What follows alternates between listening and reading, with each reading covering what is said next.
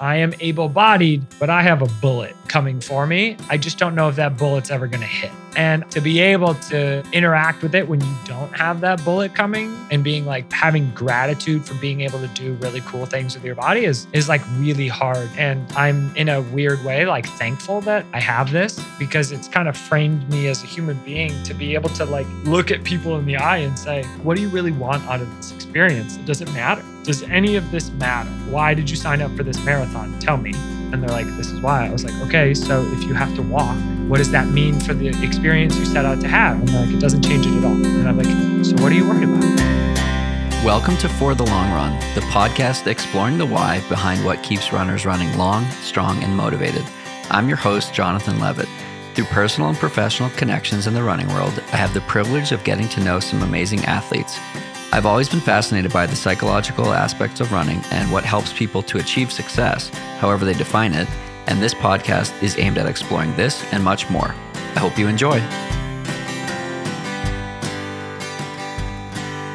Thank you to Tracksmith for their continued support of this podcast. Tracksmith is an independent running brand inspired by a deep love of the sport. Their new fall collection just released and is now available. It features staples ready for all of your training and racing needs. As the weather begins to change, versatile pieces are essential for handling whatever the season holds. Tracksmith's Twilight Quarter Zip and Horizon Long Sleeve are standout transitional pieces on the run.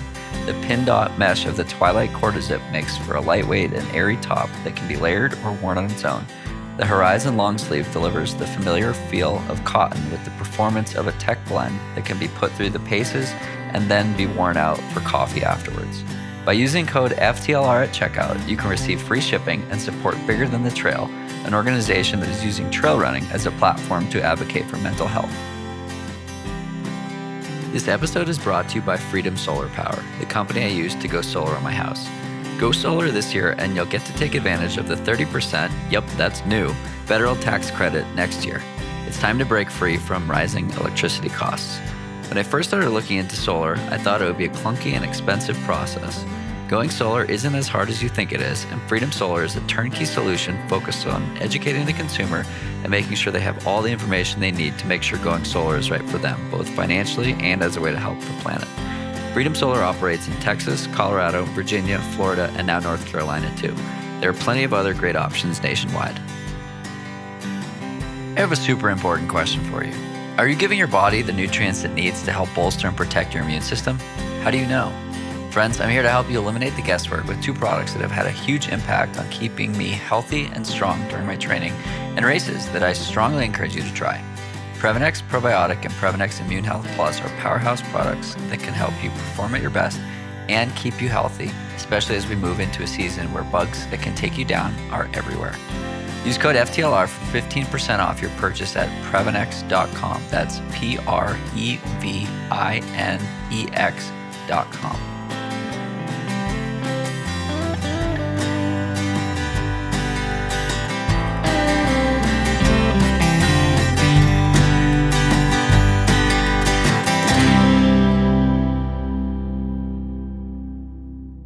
And we're live.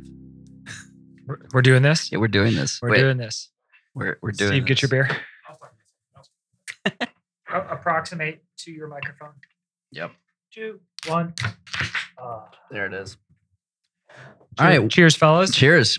We are back with the uh the only person I'll drink an IPA with. I truly, really didn't know. Uh, I just maybe I just assume that everyone likes IPAs as much as I do because they're the most drinkable, fantastic beer on earth. You do well on the West Coast. They're it's a different kind of beer. It's more of like a skunky, like bitter. There's like a stronger bitterness to it. It's not as like fruity and tropical as like a New England style IPA. I like, a both. sour. Oh, I like sours too. Sours are legit. You don't like sours? Well, we're here with a couple of beers, Brian and Steve, A couple of spines, Couple of beers, a couple of dudes. couple of beers, a couple of dudes, couple of mics. Uh, my uh, one of my high school buddies, uh, his wife has an Instagram account called Couple of Calves. So it's unfortunately we don't have a couple of calves. cows. Calves, Cavachons, dogs. Oh, Yeah. We don't even have one dog. yeah. Sorry, buddy. She had to go home early. Should have been earlier in the day. This place was a real kennel. Oh yeah, we have multiple dogs now in the office. That's awesome. It's great. So before we get too far, we have two guests on the mics today. The mic today. Dr. Brian has been on the podcast before.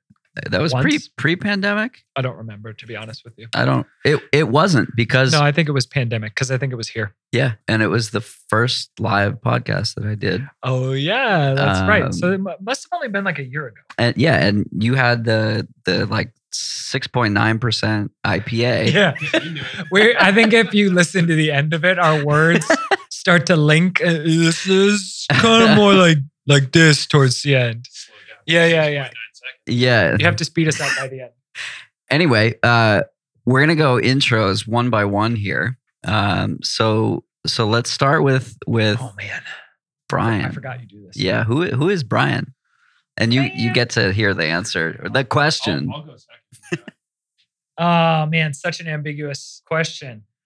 Um, I think it changes from day to day or week to week. I think right now I'm uh, a business owner who is feeling super passionate about owning a business and owning a business in an ethical way and in a way that morally feels good for for me and and Steve and um but also like probably having the most fun with patient care ever right now. I'm really feeling like pain used to really scare me and uh, not me personally, right? Not my pain, but other people's pain. It was really stressful. It was really hard to manage and it was really hard to internalize. But like, I think we've kind of come to this place where we're embracing different models in the practice as far as like a not having a pain centric focus of our of our care but more of an understanding of pain um, versus fearing it and trying to just get rid of it and so practice is just super fun right now uh, and i'm really enjoying that process which is giving us freedom to think about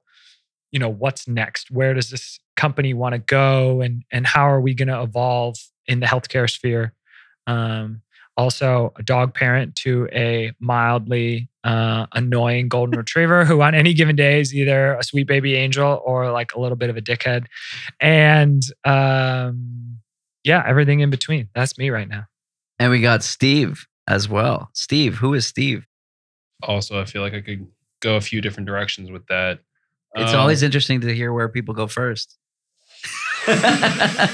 so what, what are you going to go first? all right. Um, I, I I would say I'm I'm somewhere at a point right now where I feel like my exposure and practice has made me struggle recently, but also is like motivating me on the back end to like fix that struggle, but in a in a constructive way.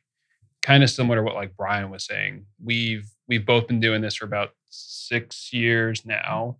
And I think we've we haven't seen it all, but we've seen a lot of of stuff at this point. Um, I think my my past six years of practice have kind of compounded and like made me feel pretty comfortable with dealing people's issues, problems, pain that they come in with.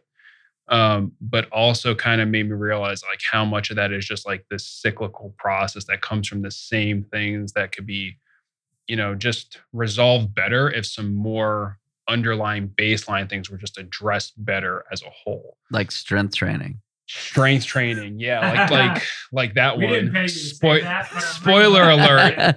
Just a little drop there. Um, yeah, that's a big part of it.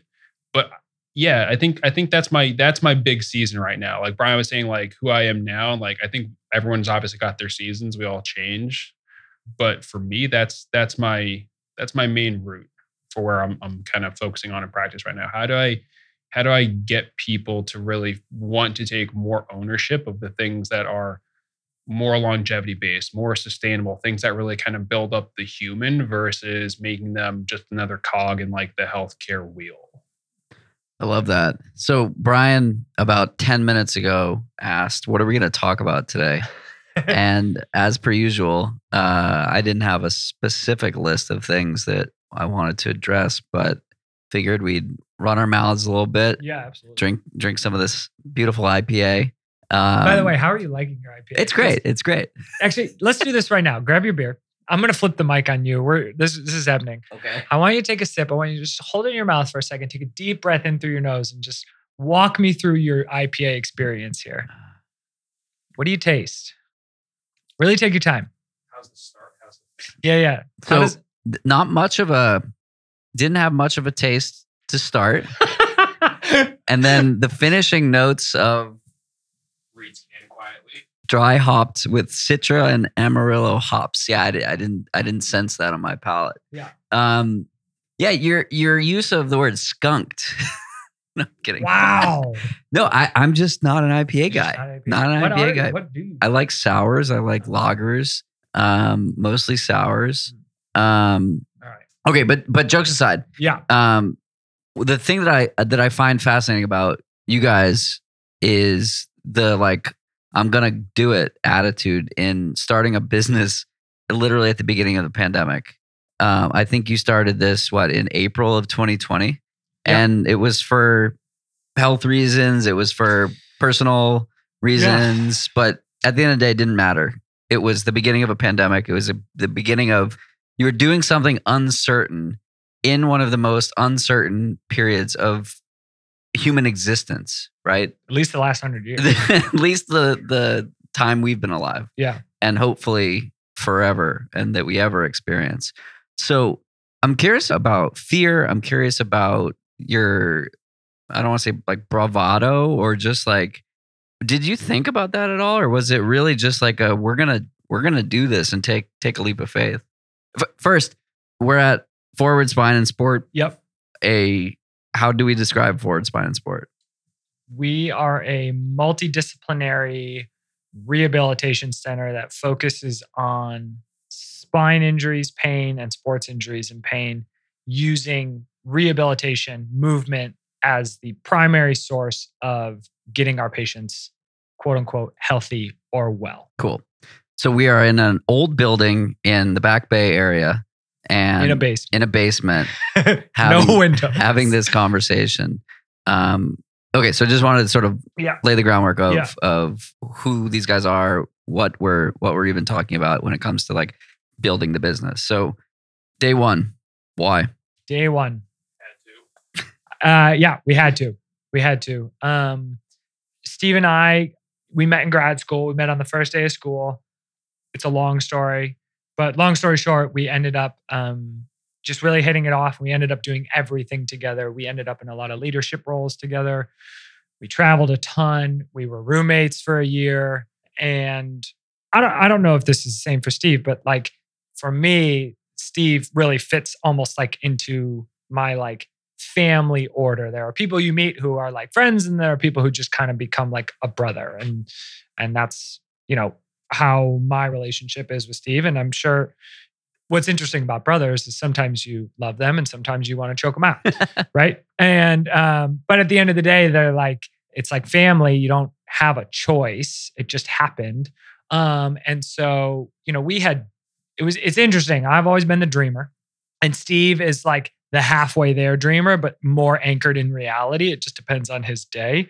When in reality, I'm not anchored in anyone else's reality except my own. Catch the strong breeze, will float off into the universe. And people have been busting my chops about that my entire life. Always, always. It's like I'm disorganized. I need people. And I've just only in the past couple of years come to realize like that's my superpower. And as long as I'm not worried about it, it doesn't bother me. I love I love this because this is this is the direction that I've like found myself going with the podcast with like so many things where like someone has to be the dreamer and then someone has to manage the dreamer. Yeah, and I need multiple people to manage me. Let's Yeah. be honest. Um, and it's like it- it's kind of a joke, and it used to like literally like upset me a little bit. But I'm like, people have been saying this forever. It's true, and you know what? They love me just the same. So like, it's it's kind of my superpower, and I just let it do its thing. And sometimes it's insane and makes no sense, and other times it actually is doable. And so you know, April comes around. I don't have a job. Steve just finished with nonprofit work in Africa. God bless him. Um, and we were like, hey, we've been talking about this for years, dreaming about this, you know, big goals, big aspirations. We used to sit around at night and talk about how we were going to change healthcare. I still think we're going to do that personally. There goes the dreamer. Um, and we're like, okay, let's go. Like, I think it was like a twofer. We were really excited and terrified, and also like we didn't have a choice. And so it was like, this is gonna work. There is no other option. I don't know about you. I'll pass it over. Yeah, I mean, like it, it really was a bit of a forcing of hands. You know, like Brian mentioned, he was no longer at his previous practice. I came home at essentially nothing to go to work to because of the pandemic. And for all the spitballing that we had done over the years, you know, through school with the experiences we had and the other people we met and talked to, like we knew that we wanted to do our thing, but we had to put our stamp on it for how we did it. And we were like, well, world shut down. This is as good as time as any to kind of put the plan together and make it happen because we had both worked for other people. I'd also been an associate in, in North Carolina and in New York. And like, there's a difference when you have exposure to watching other systems work and like other offices and you just see things you don't like and you see things maybe you probably shouldn't see from like a healthcare standard practice and we're like we just didn't want to do it that way right like when, like brian said we want to do it ethically and morally but still do right by people and give them the best service and like it's kind of like one of those things you see on social media It's where it's like oh, like you want a healthy relationship or like healthy this or like whatever. It's like pick two, and there's like the three things that you still want. And you're like, damn it, why can't I just have three? Right. The Amazon trucks now say pick two and it's fast and cheap. No, Yeah. Bezos, they is, don't. Bezos beat us to it. um, no, I mean, oh, can't you can't win with them. I mean, they're going to own the world one day. Um, but it's like one of those things, right? So it's like, how can we try to hit all the boxes really well without sacrificing one of them, right? So we just had to, you know. And I think if either one of us realized like this stands to be our best chance to do the things we want to do well, like we just have to bite the bullet for these initial growth years, start the practice, grit through all these early years for the good days and then obviously like the less ideal days, but just know that like somewhere in the back of your mind, you are building towards that the dream still, you know? Talk to me about your relationship with fear and how each of you may have a different relationship with fear. You go first. Hmm. That's what I was Um, hoping you'd say. Wow, that's interesting. So Wait, my therapist? Where did that question come from? yeah, that one prep. That was I was like No, no, ready to no. go. This is I, I don't prep anything. It's just we roll. You never prep for any of your pods? Um Come now. I never That's prep for any of my pods. Sometimes I read a book that's sent to me by the guest. Uh, like if they're if they are um, their publicist has reached out and and wants a book promoted. I love But that gener- you're, you know what I love? I love, sorry, this is totally an aside, but like your growth into this just like doesn't blow my mind because I know how like you can just put your head down and go. I admire that so much about you. But like, I remember when you were like in the beginning, you're like, all right, who's going to sit down and talk with me? and now people are reaching out to you and be like, hey, will you interview this person? And that's fucking cool It's and good for you. it's it's so surreal sometimes. Like uh, today, I spoke with Alison Désir, and we spoke for an hour, and I was like, I learned so much. This uncovered so many blind spots. Um, and I mean, somebody asked why I still do it. I've done 230 episodes, and like I learned something every single time. And I, sometimes I am a little embarrassed about the fact that I don't prep at all. Like I was listening to the Rich Roll podcast, and he said he preps between five and seven hours per guest. He's bit of a he's a little bit on a different level. It's his full time job, but also that's a lot. And I I think I can only once or twice think of a situation where like I truly didn't know what to say or or didn't know what to ask. And it's interesting. I, yesterday I dove into the um into the comments and their reviews of the podcast um, because I've been asking people to write reviews, and it's one of the easiest ways to grow a podcast and help more people learn about it. So if you're listening, it would be amazing if when you finish this episode, you're not running or something, you can do it now. But uh, reviews are much appreciated. But I was reading through the reviews, and so many of the, the comments were like asks questions based on the conversation or like I love how this it's it's a conversation. The the podcast we did a year ago, the feedback I got from that one was like it's a conversation between two friends sitting at a bar. Basically. And that's what's going on now. Know, it's that's what what's it's what it's like that's the highest praise that you can give me because that's my full intention. I don't care to write a list of questions and check them off. I'm not asking questions for question's sake. I want to like have a dialogue. And when I started the podcast, I loved it so much because none of us have touched our phones for the last 18 minutes and 30 seconds. And we're looking at each other in our eyes and we're listening to what we're saying. When was the last time you did that? Even with your partner or even with like your parents for 18 minutes? True. Well, we do it 10 to 15 times a day, every single day. That's Okay, it's you're right. little Yeah. Yeah. Great That's point. a different question for us because, uh, I mean, I don't have a chance to look at my phone, right? Well, I'd say you're in a position of privilege for that. It's well, it's like yes, but like and yes no. and no. It's give and Yes, it's a give and a take. Sure, Oh, I'm But- very pleased not to be but it- but it's in it's it's so unique. Maybe that's a better way to put it. It's so is it's so unique in this world, and nobody can hold a conversation anymore. And so I love this medium because we're forced, Mhm. quote unquote, to like actually have a real conversation. And so I feel that when there's a list of questions that you're attempting to like check off the list, it can really are you listening right Right. exactly now that being said like I, I just did a podcast with a guy who wrote out i don't know 10 or 12 questions and we talked for two and a half hours and it was like He interviewed you. yeah and i could have gone for five hours and had like true dialogue and each each point was each topic was like a launching point and so that's the that's the argument for like questions but it was a question leading to an entirely new topic Right. um not quite sure where i was going with this if i had a list of notes i'd where to get back to We were talking kidding, about but- prepping because I called Yeah, you yeah. out for being like you had that question loaded. Loaded, You right yeah so so so no Fear. i didn't have that question loaded but what I, I think i was getting at is i have a list of or or some bucket of themes that i like to discuss and my whole intention with this podcast is like let's have conversations with interesting people doing interesting things who may or may not have achieved like conventional levels of Mm. success Yeah. and what other people might determine as success and unpack what has allowed them to be successful and understand the barriers that they've jumped over or pushed out of the way. And so when I ask the question about fear, it's in relation to there's so much unknown in front of you and you just said fuck it, we're going for it. like Yeah. and so I'm curious like are you someone who is not fearful or are you someone who is a dreamer and I'll just figure it out? Very long.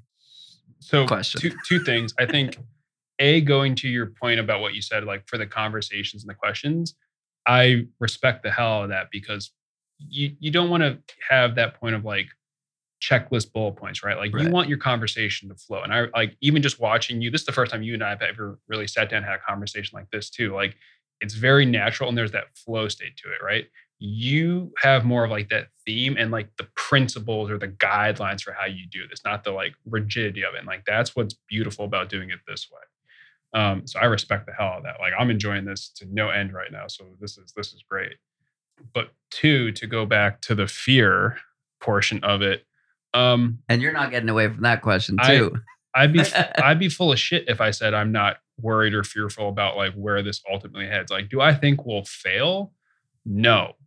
Am I always thinking about like where we'll get to or when and where and how we'll get to the points we want to get to? Yes. And I know Brian will have his own points to touch on this, but like our experiences over the last six years have been wildly different versus like how we got to where we are in starting this business. Um, I don't want to call yours more typical or traditional. oh, mine was cushy. okay, so we'll, we'll call we'll call it that. I I had a little bit of a different. I had a little bit of a different road with that. Um, and I won't go into like the nitty gritty of it, but like I had worked abroad in two different countries for about a year and a half total, and I also bounced between two associate positions, one in North Carolina and one in New York. What's Um, Uh, like uh, like a, a lower Junior level, a junior doc, practice. yeah, in in an office. Um, you you show up, you treat patients, you do as good of a job as you can. You know, you you collect your compensation, you get to go home at the end of the day and not worry about like what the practice ultimately does or how it runs. Um, so we had a, a difference You're a coming. doer. You're a, uh, a grunt. Not Yeah. grunt, but Yeah. like you, you Kinda. yeah, doer. Yeah, Do you, the Yeah. you you have responsibilities and you complete those mercenary. responsibilities, right? You don't. Yeah. Chiropractic Chiropractic. Send you out and do Yeah, your yeah. job and then Yeah. come back to your but like retreat ultimately your- like you don't have like the decision making responsibilities right, right, and right. like that's that's what we have now we have we we were all It's a the give and a take, right? yeah. yeah um so my my road to get to where we opened the practice was much different than brian's um but going back to the point if you're like i feel like my exposure to working in two countries for nonprofits and two very different associate positions along the way has for sure given me a lot of fear along the way but i would again be lying if i said i'm i'm not afraid. I just know how to manage and try to control my fear better. Like i know how to kind of like assess my risk a little bit more accurately versus being like holy shit i'm like way out like over my head because i've had those moments already like for context like one of my one of my nonprofit positions like i essentially got baited and switched on like the contract I was offered through the Ministry of Health I was working for. And I essentially took that position because I was like, okay, if I go, I can afford to be there. And then when I couldn't, I was like, I'm knee deep in shit right now.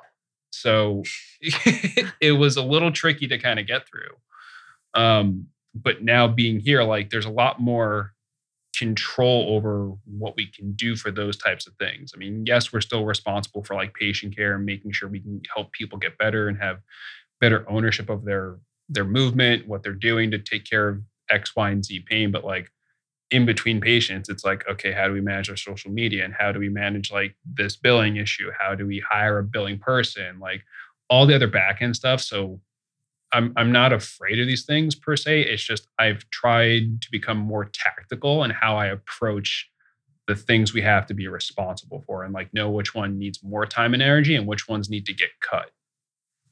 Thoughts, comments, concerns. It's, it's your story. There are no thoughts on no, I'm just saying because like I know I feel like you're gonna have some some thoughts too, and like and and and just knowing how Brian kind of operates, like there's a point in a time to be like fearless, and you should never let your fear like dictate your decision making process. Like you should always try, in my opinion, try to have a degree of ownership over it, right? Like knowing your emotions, recognize them, and having like ways to kind of like tactically use them is a big tool, I think. And I still struggle with it. I know I do, but having that awareness of it is more of a priority and a way to kind of work through it versus become stuck by it. Does that make sense? Oh yeah. Oh yeah. Oh yeah. Oh yeah. the Brian Kent. Oh yeah. Oh yeah. Um, and by the way, these are six point seven percent, which Ah. is, I mean, not. It's it's no. I've had ten percent double IPAs. And, I mean, you literally can't drink two of those. I mean, you can, you can. This this is gonna be a nice little. This doesn't feel like it's slapping me in the face My face is like tingly. It's like a slap, it's like a, a gentle petting on my face. Um, yeah, I think I was like thinking about it, and I'm glad Steve actually went first because I was like, at first, I was going to be like, yeah, I mean, fear has played like a minor role in this, but if I like literally think about it, and I can unpack this with my therapist like later, uh, as in Monday. See you then, Dan. Um, Oh yeah. Say hi to Dan for me. We, we now see the same therapist. You guys I don't- his website or something right I don't know. I don't know how he's gonna feel about that. Anyways, uh, yeah, John and I have the same therapist, um, and he's great. Thanks, Dan. Uh, thanks, Dan. You're doing strong work. And so- Seriously though, can we talk about therapy for a second? go. So in the conversation I had with Alison today, she made the comment that we are how do I say this without she made the comment that so much in society is a, a fault of it's not the right way to say it impacted by the uh, assumptions or demands of young white males and like the failure of society to um, help from a mental health standpoint. So Oh, any opportunity to talk about Yeah. therapy for men is a Mhm. great opportunity. So again, I've loved this platform because I can say whatever the hell I want on it yeah, yeah. while also talking about like things that actually matter. And so it's cool to hear like what a what a funny circumstance where I mean like sort of introduced you to Oh, yeah, think, yeah. but You did. But, like, I was like, hey, this- do you know a therapist? He's like, yeah. And I reached out and but like so casually we just have the same therapist and Uh-huh. and like can you imagine talking about this 5 years ago, 10 years ago? I think I could. I started going to therapy 15 years ago. So like, I got you beat on that. do you? Not that it's a competition. Well, I, I think that's it. that's pretty unique to have. Right. No, totally. I was 19 when I started therapy. I probably should have started therapy before that. so I'm shaking my head for me, not for you. Yeah, yeah. My- like I should have started long ago too. this is amazing. Yeah. Um, so I started in third grade because I was Really? like a really troubled child. And Wow. my parents were like, this is happening. And so like when my dad suggested that I do this, I don't know, probably 2018 again, it was like, yeah, that makes sense. As in And- start therapy again. Yeah. Yeah. Because I basically went through um junior year of high school, junior year of college when I like stopped needing meds to Ah, thrive. Yeah, yeah. To regulate and Right. balance for. So it's so fascinating that so you see a therapist too? So I had in the past for a while. I got to a point where I felt pretty comfortable like running on my own. And therein lies the problem, right? Because like I'm I'm very much like a, I'm like I'm feeling good, like I'm gonna make a run at it myself. Like I don't, you know, if I don't feel like I need help, I'm gonna try to do it Han Solo, right? The irony is that one of the things that we talk about with Mhm. our patients, because we're clinicians, is like when people are out of pain, they stop coming. And that's Mhm. actually when people need to double down. Yeah. Yep. right? Because pain is a shit indicator for for what's actually going on in your body, and hopefully I'm shouting enough. Yeah, it's working. It's okay, working. Great. I've we could probably just put these down. I was going to say I've never needed I've never needed a mic, so um, yeah, and so like for me, when I'm in therapy and I'm like I'm feeling good, I don't have anything to talk about today. The weirdest shit comes up, and I always have something to talk about. You know what I mean? And and so you? You always have something to talk about? I mean, yeah, I'm kidding. again. Um, I'm just talking about talking in general. Uh, everybody who knows me knows I can talk forever. The, the worst thing that could ever happen to him is he loses his voice. I can talk through that too. I believe it. So- But so so what I think is is fascinating is we're in a room of three dudes who all see therapists or We have have three. been to therapy and like how normal that is. And okay, maybe it's normal for the three of us, but for society 5 years ago, 2 years ago, probably not a pretty normal experience. So it's it's cool to see that. It's cool to see how social media has like helped to remove a stigma around mental health. Um, I have a relationship with Tracksmith, and Tracksmith is a sponsor of this podcast. And as part of that, they donate 5% of all purchases with my discount code to a resource called Bigger Than the Trail, which is a nonprofit organization that seeks to provide counseling and resources with in regards to mental health through trail running.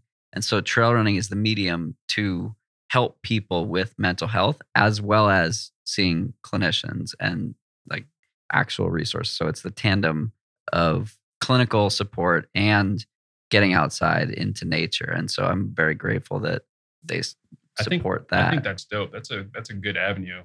yeah, the outdoors. Yeah, like Being outside. Being outside. yeah, yeah, imagine you know, you get to spend some time in the sun and enjoy fresh air and green stuff. Like Well, that's the thing. Like when I moved to Colorado, people are like, "Oh, what's what's it like living in Colorado?" And I'm like, "Well, I'm like living this level of happiness that I didn't know could exist." And it's not like I spend my entire time outside. I have a job and etc. But like the outdoor access is so different. Being in nature versus running on pavement, this kind of a thing. Um, it's just like it's incredible, and there's so much research around being in nature as yeah, yeah, yeah. as as a form of I don't know what you want to call it, but therapy. therapy. Yeah. I'm going to put a pin in that one and say that therapy is therapy. Yes, absolutely. Um, only because I feel very strongly about this. That very often I have patients who use movement as their therapy. It's like on a t-shirt. Yeah, yeah. Running is my therapy. Yep. CrossFit is my therapy, whatever. And I think that is a bad idea if I want to say that. And I I mean, this I'll be on my soapbox for a minute. I would discourage individuals who are using exercise as a means of emotional regulation, meaning if I don't exercise, I struggle with basic day to day tasks, getting through a workday, things like that. And if I don't exercise for an extended period of time, things get really dark. I would argue that you're probably using exercise inappropriately. If you've been enjoying this podcast and can spare 90 seconds of your time today, can you do me a favor? Can you pop over to Apple Podcasts and leave a review? It helps other people find and enjoy the podcast too. Thanks so much. Thanks again to Tracksmith for supporting the podcast and for their continued support of not just this podcast, but for the running community in general. I'm proud to partner with Tracksmith, and I'm excited that with all purchases made using the code FTLR, you will get free shipping, and Tracksmith will donate 5% to Bigger Than the Trail, an organization that is using trail running as a platform to advocate for and provide resources related to mental health. Thanks again to Freedom Solar for supporting this episode of the podcast, as well as our desire for a greener energy source. The buying process was fascinating and so eye opening, most notably how simple and cost effective it can be. I'm excited to pay my learnings forward. If you're curious, message me on Instagram or Twitter, and I'd be happy to help you get in contact with some great resources or even just answer some questions. Freedom Solar is a full service solar company installing solar panels and backup power systems since 2007. They operate in Texas, Colorado, Virginia, Florida, and now North Carolina too. My parents have the same panels from a different company in Massachusetts. More than a few friends and podcast listeners have already gone solar, and they're all so excited and happy with the process with Freedom Solar so far. I got to talk about this last season of training for a second. So, while training for a CIM, I've hit the highest weekly mileage I've ever hit and highest monthly mileage I've ever hit. What's really cool about that is I feel awesome. I feel like I can just keep running and running and running, and I also have the energy for everything else in life. I haven't gotten sick, even despite those around me getting sick. Not even the sniffles for me. And I obviously can't pin this on a single thing, but I've been really diligent about taking Previnex's Immune Health Plus and probiotic incredibly diligently. I've been taking that every single day since March, and it's helping. So I encourage you to check it out and use code FTLR at checkout for 15% off at Previnex.com. Thanks again to Goodr for supporting this episode. I have more than a few different styles at this point, and I love them all. At $25 a pop, you can leave a pair in your car, your backpack, or really anywhere so that you'll never be without some shades. You can feel good about your purchase too, as 1% of Goodr's annual gross sales, that's not just profits, go directly to environmental nonprofits working towards making our world a better place. If you'd like to support me in the show, treat yourself to a pair or two or three of Goodrs and head over to goodr.com and get free shipping with the code FTLR. Your face will thank you.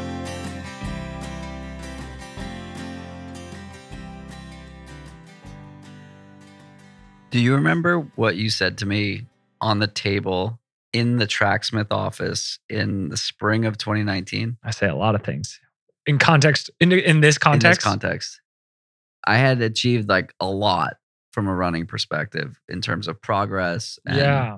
growth.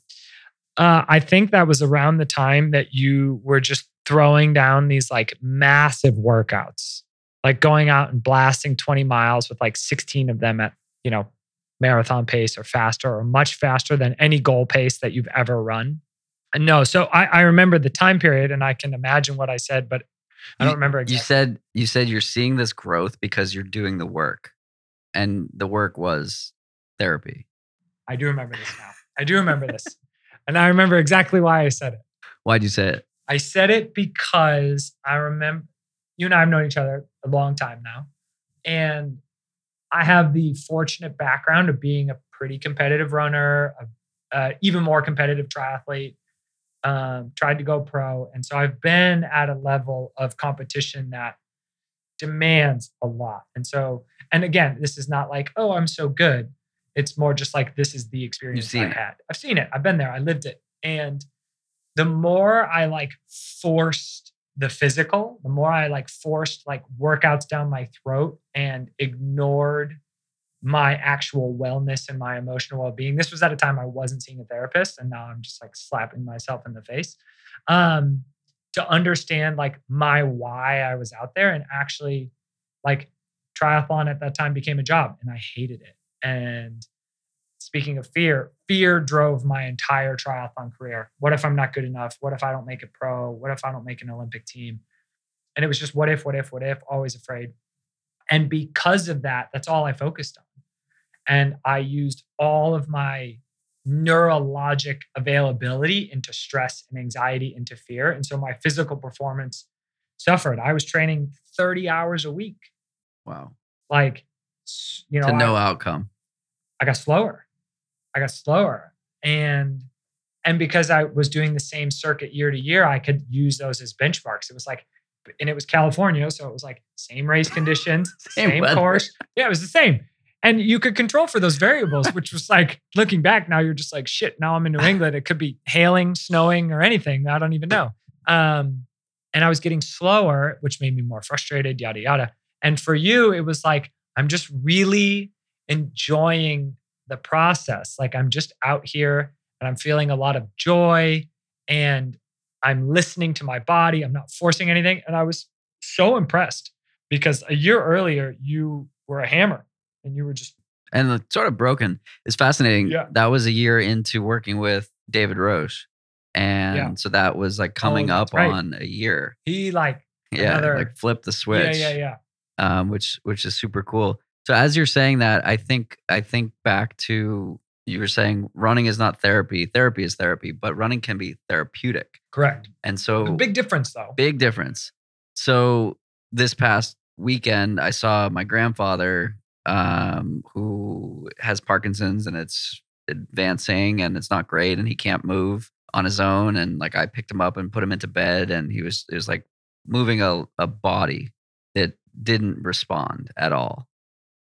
And my other grandfather died with Parkinson's, not of Parkinson's. Uh, but he never like suffered. His body never like truly gave out. And so I remembered in the summer of 2019, I was in Florida visiting my grandfather and I went for a 10K, easy 10K. And I was like, I saw, I don't know, 10 people in wheelchairs and it's 90 degrees, 95% humidity. I'm like, how fucking cool is it that my body works and that I can move? And who cares about these conditions?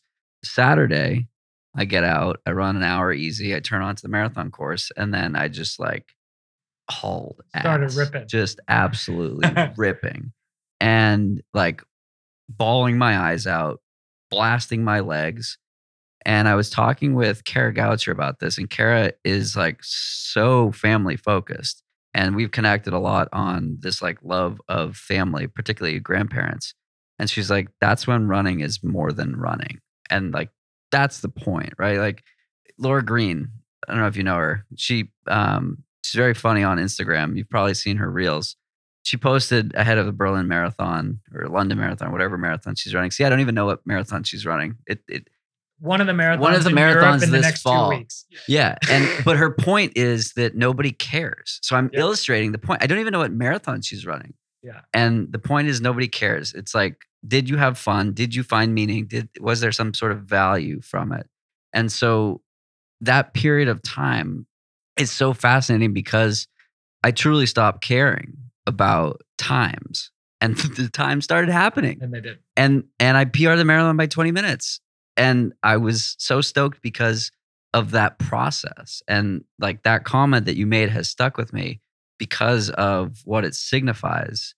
And it signifies doing it, not just doing the work, but doing the right work and focusing efforts and energies in places where it like it actually matters. And who cares if you can run a 259 or 559 or if you can run at 159, I care about that. But Everybody else can fuck off. everyone else, it doesn't matter. But if you can run a 159, it matters. If you run But- but even- 159, you should be on this But podcast. even still, like Kipchoge's commentary around it is I'm interested in the pursuit of human potential. Like, what is your potential?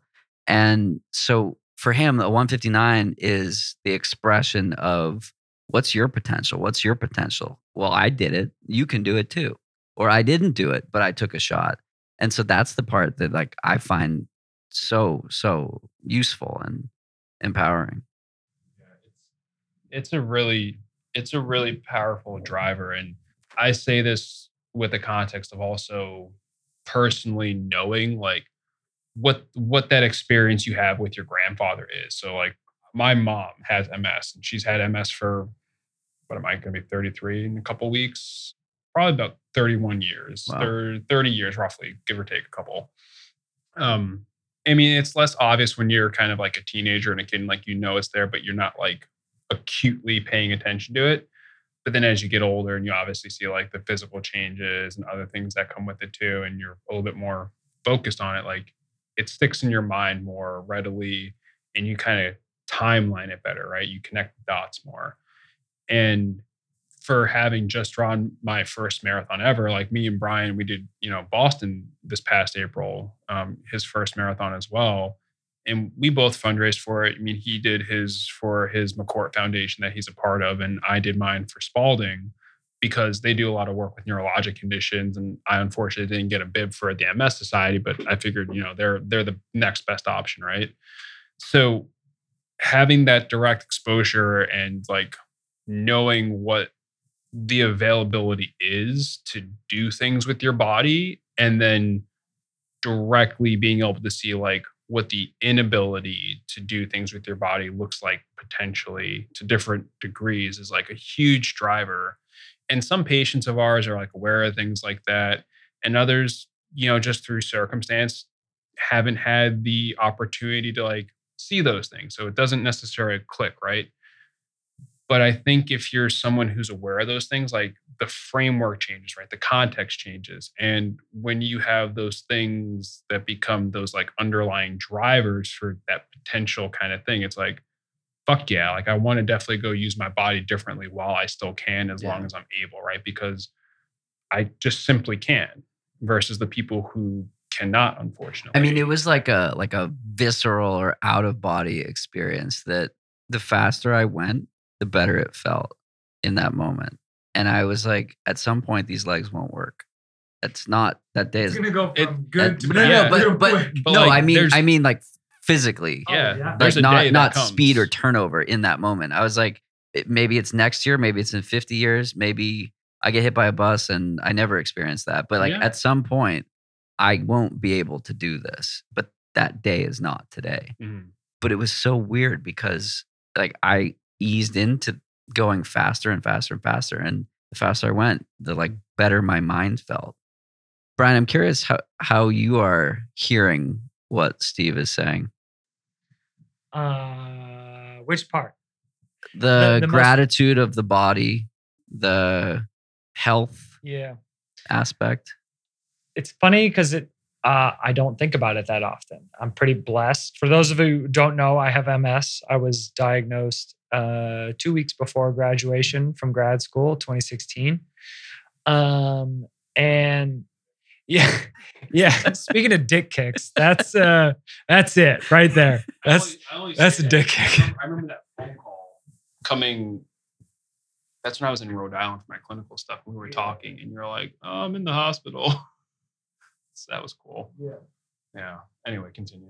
Um, so yeah, it's for me, like um my relationship of movement has changed significantly from, you know, two years ago, five years ago, 10 years ago.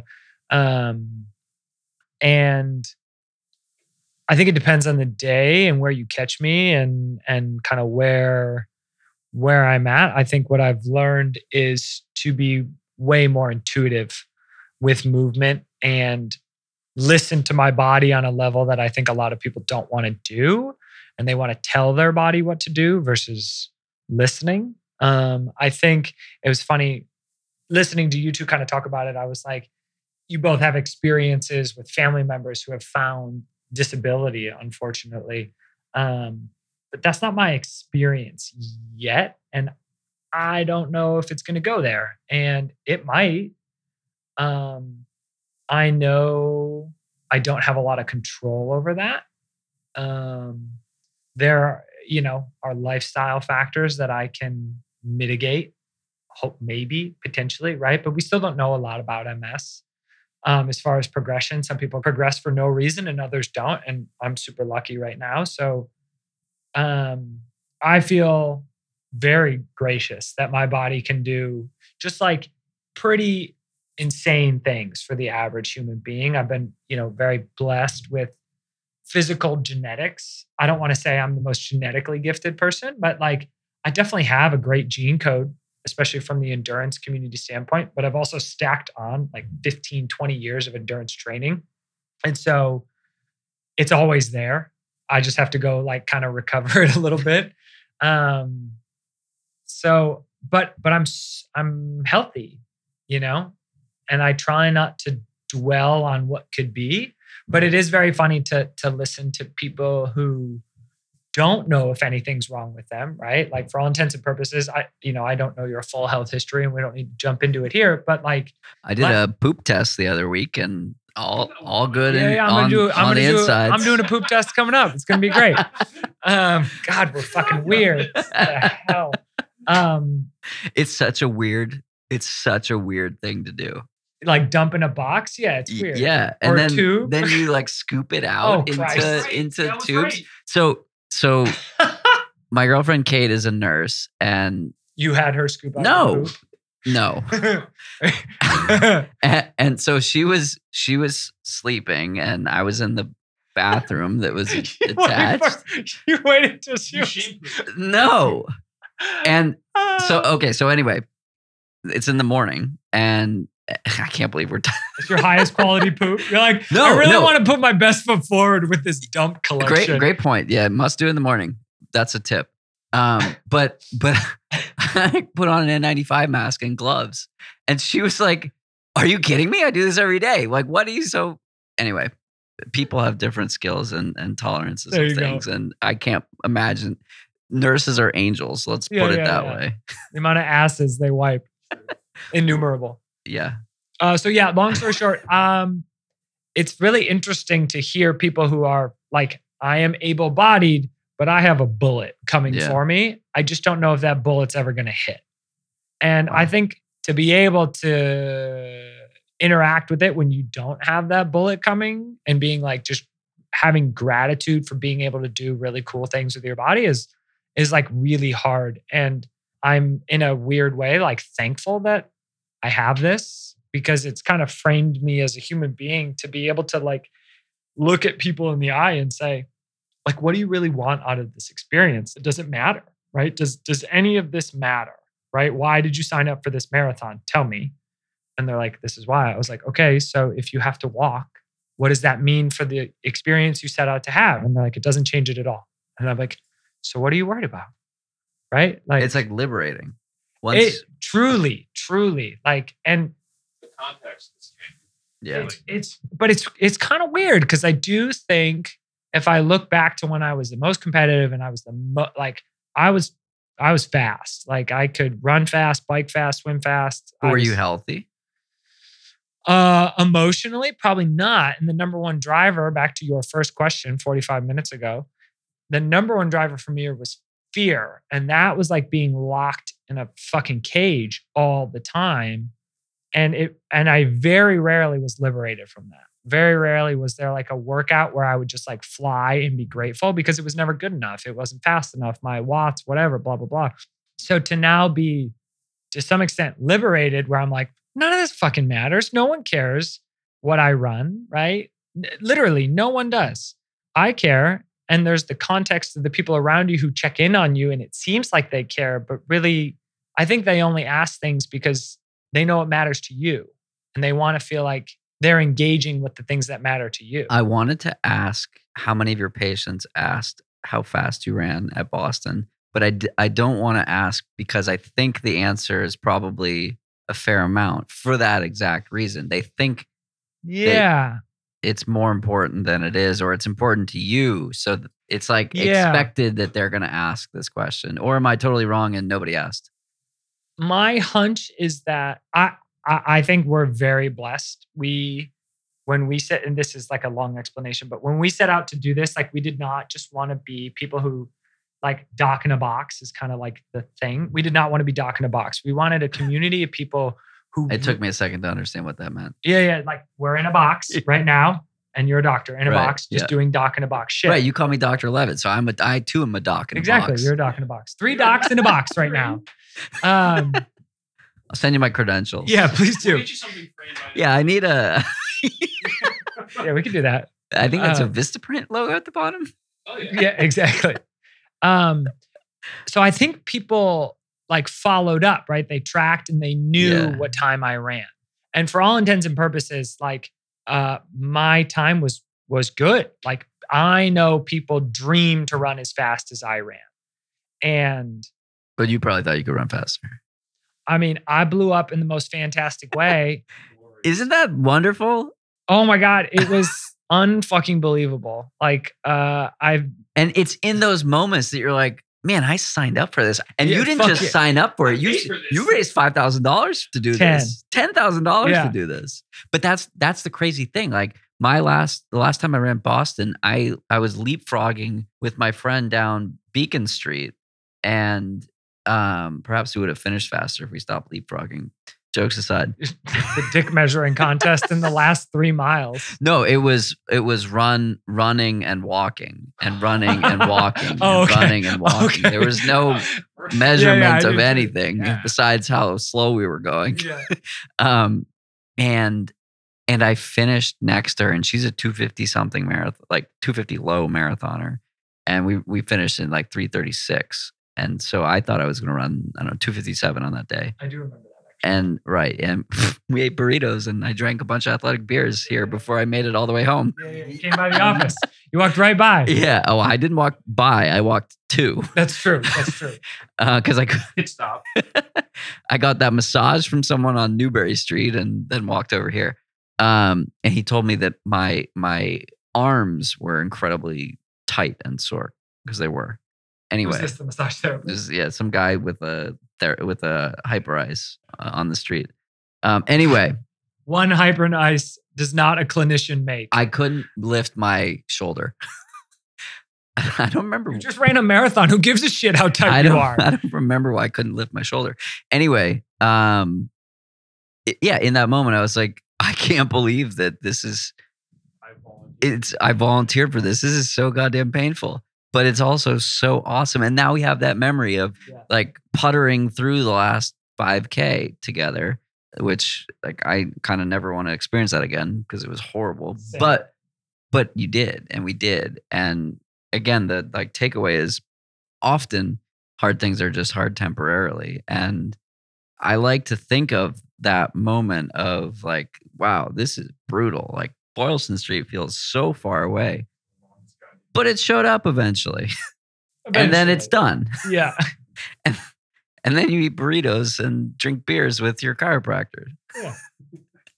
My, my ending was a little less happy than yours, but I don't think we can talk about oh my god, happy, not that kind of happy ending. Sicko. I basically just threw up for four hours. I was so. that's a sad ending. Oh, I mean, I already had COVID. I tested positive two days later. I was so sick. I was a disaster.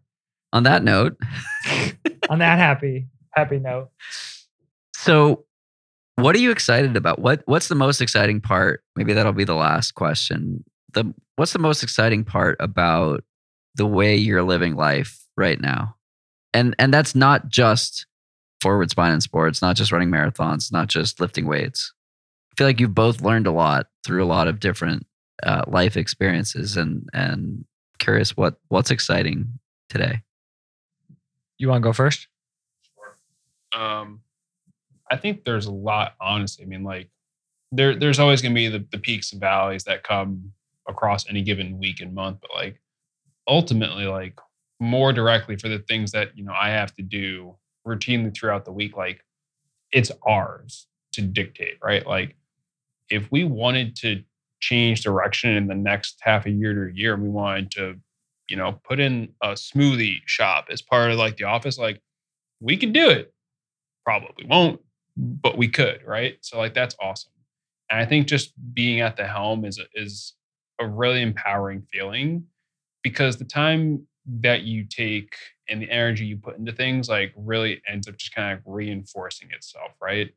And it can be a big driver and motivator for the other avenues of your life too, like personally with relationships, family, partners, whatever, like little side projects and hustles you want to do. Like it just it can really kind of help create that domino effect, right?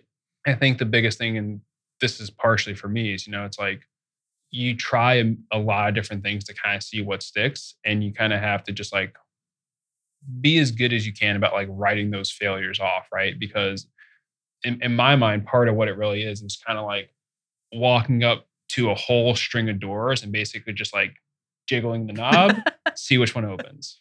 Jiggle the next knob, see if it opens, right? That. Or you could think about like a domino effect, right? It's just like I have a little domino knock over. If I flick it, does it go? Because as soon as it does, it begins the next, right?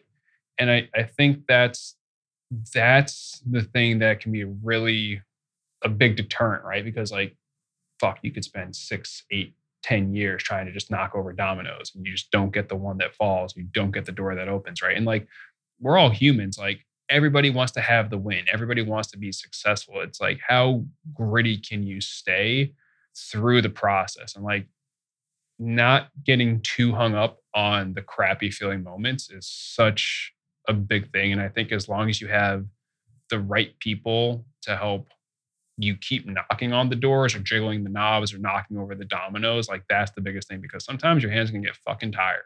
and maybe you just need someone to help you jiggle it with you, right? Or knock it over with you. Like that's what you need. So I think that's a big driver for me right now. And like I Brian knows this. I mean, going back to his earlier comment about saying, like the fact that we operate more like brothers, it's like, yeah, we have really great days and really great weeks sometimes. And then there's other days where like I literally walk out here, I'm like, I'm happy I didn't strangle him today. So like it's but that that's normal. And like I knew that coming into it. But at the same time, I think for ultimately like where we want to is he still making a face? I mean, like I made I made my my face and then it went away. I'm, it, the same goes for me. Like I, I know it's true, but like I think ultimately for where we want to end up taking the practice and like creating the change that we hopefully do with how we get people to think about their bodies, think about using movement as like a tool for health and all these other things about how they like strategize their approach to like running on a training or training plan. Like it's how tangible we can make those goals for people and give them better strategy for them. So like I know that it's something we're still working towards and we can make it better and we ideally we still will and I believe that we are. It's just like, you know, knowing that he's there to support me to help figure out which doors we need to use, right? And I think I think we definitely will get there. It's just going to be a growth process, right? And sometimes growth is slow, and sometimes it just clicks and it, you know, shoots to the moon. It'd be pretty boring if it were yeah, immediate oh, success. O- overnight success is like super cool, but like if you also pretty boring. If you hit that moonshot right away, right? It's like, oh fuck, we made it to the moon. Like now what? Now what? Yeah, right. So the the experience and the the road is really you got to embrace right. Stop, smell the roses, whatever kind of more cliche thing. Pet the dogs. Pet the dogs. Yeah, pet the oh, dogs, man. we had four different dogs in this office today. I kid you not.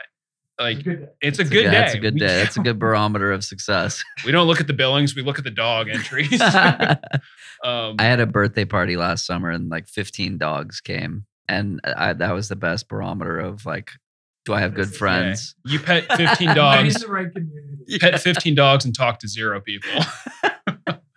um, but like I think I think that's that's a big, you know, a big thing to stay happy and positive about, right? I mean, even if it feels like you're kind of like nudging yourself to do that, but like it's better to be there or at least try to be there versus overly glum feeling or like you know depressed by the hangups of the process right so it's just staying staying with it. I think. Brian, same question to you. What are you, what are you most excited about right now? Um, I think I'm most excited, and and and Steve can attest to this because I literally, I literally do this. I like run around the office like a schoolboy, hugging people, and asking them if they want to change the world. And I'm not joking. and I authentically, no bullshit, that's where I feel about life and this practice right now and and the work we're doing. Um, because it's so funny you asked the the fear question. I think fear has been probably the biggest driver of my life until the last two years. Right? so I feel like I felt that. Like Like there was a shift at some point and and a lot of it was how you talked in the last podcast around your acceptance and happiness when it comes to training mhm. and this was for you it wasn't for anyone else and Yep. it's so cool to see it realized and now you speaking about it in this way yeah, I think I mean it took a lot of work to get here. I uh, shout out to dan second shout out, third shout out to Dan. Can't wait to talk to him on Monday. And uh, i'm talking to him on tuesday okay, we can talk about each other. i think that's HIPAA He's gonna be like, "This is so inappropriate. What is wrong with you, idiots?" Um, but therapists yeah, are bound by HIPAA, right? yeah, of course. Okay. Probably more like I mean, he's gonna talk to you both and like, I'm gonna deny, deny. we we didn't use any last names or license numbers. um i feel like at the beginning of this process like it was like every decision i made and steve can probably attest to it there was like a, a large component of how i made decisions on fear and being scared of mostly like um mostly would people get me and would people get us and would people show up and um the wise Scott Fauble said, "Scared money don't make money." Well, so it's interesting. I think for me, I, I'm here, right? Like fear has gotten me pretty damn far, but I think there is a, a But the very, next chapter, I don't think Yeah. has been led by fear. I agree. Yeah, yeah. I think there is a very point. Yeah. strong limiter on how far fear can get you. I think it can get you very far. I think it is a useful tool to some extent. And I think now it feels like handcuffs are off. And I mean, I'm I'm very lucky. There's people in in my life, Steve, my partner, my dog, but like our community around us who really like they believe in what we're doing and that it is it is a higher calling. And I really like uh, I'm just so excited to look at the future and be like, literally, I, how many times have I said this to you? I was like, whatever we want to do, however many people we want to help, we're going to do it. There's literally nothing stopping us. That nothing. And I, I really believe there's nothing in our way. And that feels fucking amazing. And like, there's my superpower of just being like, we're going to fucking do whatever we want. Love it. Yeah, I really agree. And it's just nuts because I don't I don't fear this. I feel like I have the human nature tendency to like maybe like worry about it a little bit more, but like do I think we'll do well with what we do and like where we want to take this dream of it all? Yeah, I think we'll end up crushing it. I worry more about like will it be something that we kind of build like a legacy about? Like i want i want to have like that value and that purposeful meaning right? Like i don't want to be able to look back on my days whenever that day comes and be like did i not do enough of what i set out to do right? Like was there still gas in the tank or was like did i come in on fumes right that's the big thing Do we have time for one more question? Because I, I feel like I can't not ask this one. Okay, you guys have talked a lot about growth and achieving something and doing it your way and changing changing healthcare. A question that I or a topic that I come back to a lot is success and defining success. And I'm so curious how you both define success. I have a hypothesis and I want to know. I want to know if it's in line with the other 240 answers. oh man um do you want to do you want to take a stab at it or are you, are you marinating your thought right now No marinating. um i feel like i'm marinating No little bit. marinating. No, it's uh, so off the cuff, shoot from the hip. I mean, honestly, like, look, do I want to be able to like ideally live comfortably and like things like that and not worry about money? Yeah, but so do so does everybody else out there, right? It that's a great thing to feel successful by, and it's nice. But I think for me, like realistically, like like I was saying or alluding to with the last question, like I I want to leave this existence like knowing like I did as much as I could. Like I want to try to help as best as I can. I want to feel like I have meaning and purpose and more like more fulfillment about like the human experience, right? Like if I can help people as many along the way, wonderful. Like if I can get you feeling better and you can do more of the things that you need to do along the way or want to do along the way, fuck yeah. Like that's the best thing. And I think I think that ultimately is for the, the big goal because the broader we can get and the more we can do those kinds of things where we're changing the the amount of ripples we can get farther out like Yeah. that's the biggest thing for me like i want to i want to know looking back on everything that i feel good about how impactful i was And Brian, your answer is going to be I. We get acquired by Globo Gym, right? purple, the purple cobras. trademark Oh yeah. Um, I I mean, success is like I'm. Uh, this question is like complicated for me, right? Like, I think for me, uh, I've been given a lot of really great things in this world, and I would like to use those things to very similar to Steve. Like, I want to leave the world a little bit better place than than how I found it, and I think. I think my calling and I think Steve's calling in this world is to kind of show people that they deserve better than what society has told them they either deserve or like how healthcare is supposed to be or your relationship with your body i just um you know we've been fortunate to have a lot of really great mentors and people who do a lot of research and are very smart and we get to be instruments of those those people and so this is cheesy but like if it's you know if i leave the world and change one person's mind on their body and what they are able to do with it and their relationship with it, great. I'll go to the grave today because we do that every day. But to go back to your getting acquired by Globo Gym, like I, my goal is to change the narrative on how people think about pain and their relationship with their body and the function of that body. And I I don't think we can do it. I know we can do it. And so I'm not going to put a limiter on what that success means. Meaning, like, a successful life is the one I'm living and, and feels virtuous and true to me. But also, like, I want to kick down some fucking doors and just like blow it up because I, I just think people deserve better. I think.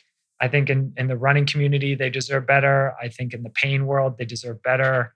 And I I- it feels like to me my my duty is to be the the servant of that vessel you know come hell or high water Cool. I love it. I think that's a good place to end. Thank you guys so much for taking the time to chat, uh, for sharing these answers, uh, for being real and vulnerable, and for the many, many years of fantastic treatment. it's gonna be good Cheers. cheers That's it for today's episode. Like many long runs, it's sad when it has to end. I hope you join in next time on For the Long Run, and in the meantime, happy trails. If you enjoyed this episode, it would mean a lot to me if you shared it so that others can find it and enjoy it too. This podcast and the accompanying music has been produced by Brian Walters of Single Track Sound. For the Long Run's logo was created by Vanessa Wolf of Sterling Wolf. Show notes have been written by Ruby Wiles and is managed by Emily Holland. It takes a village.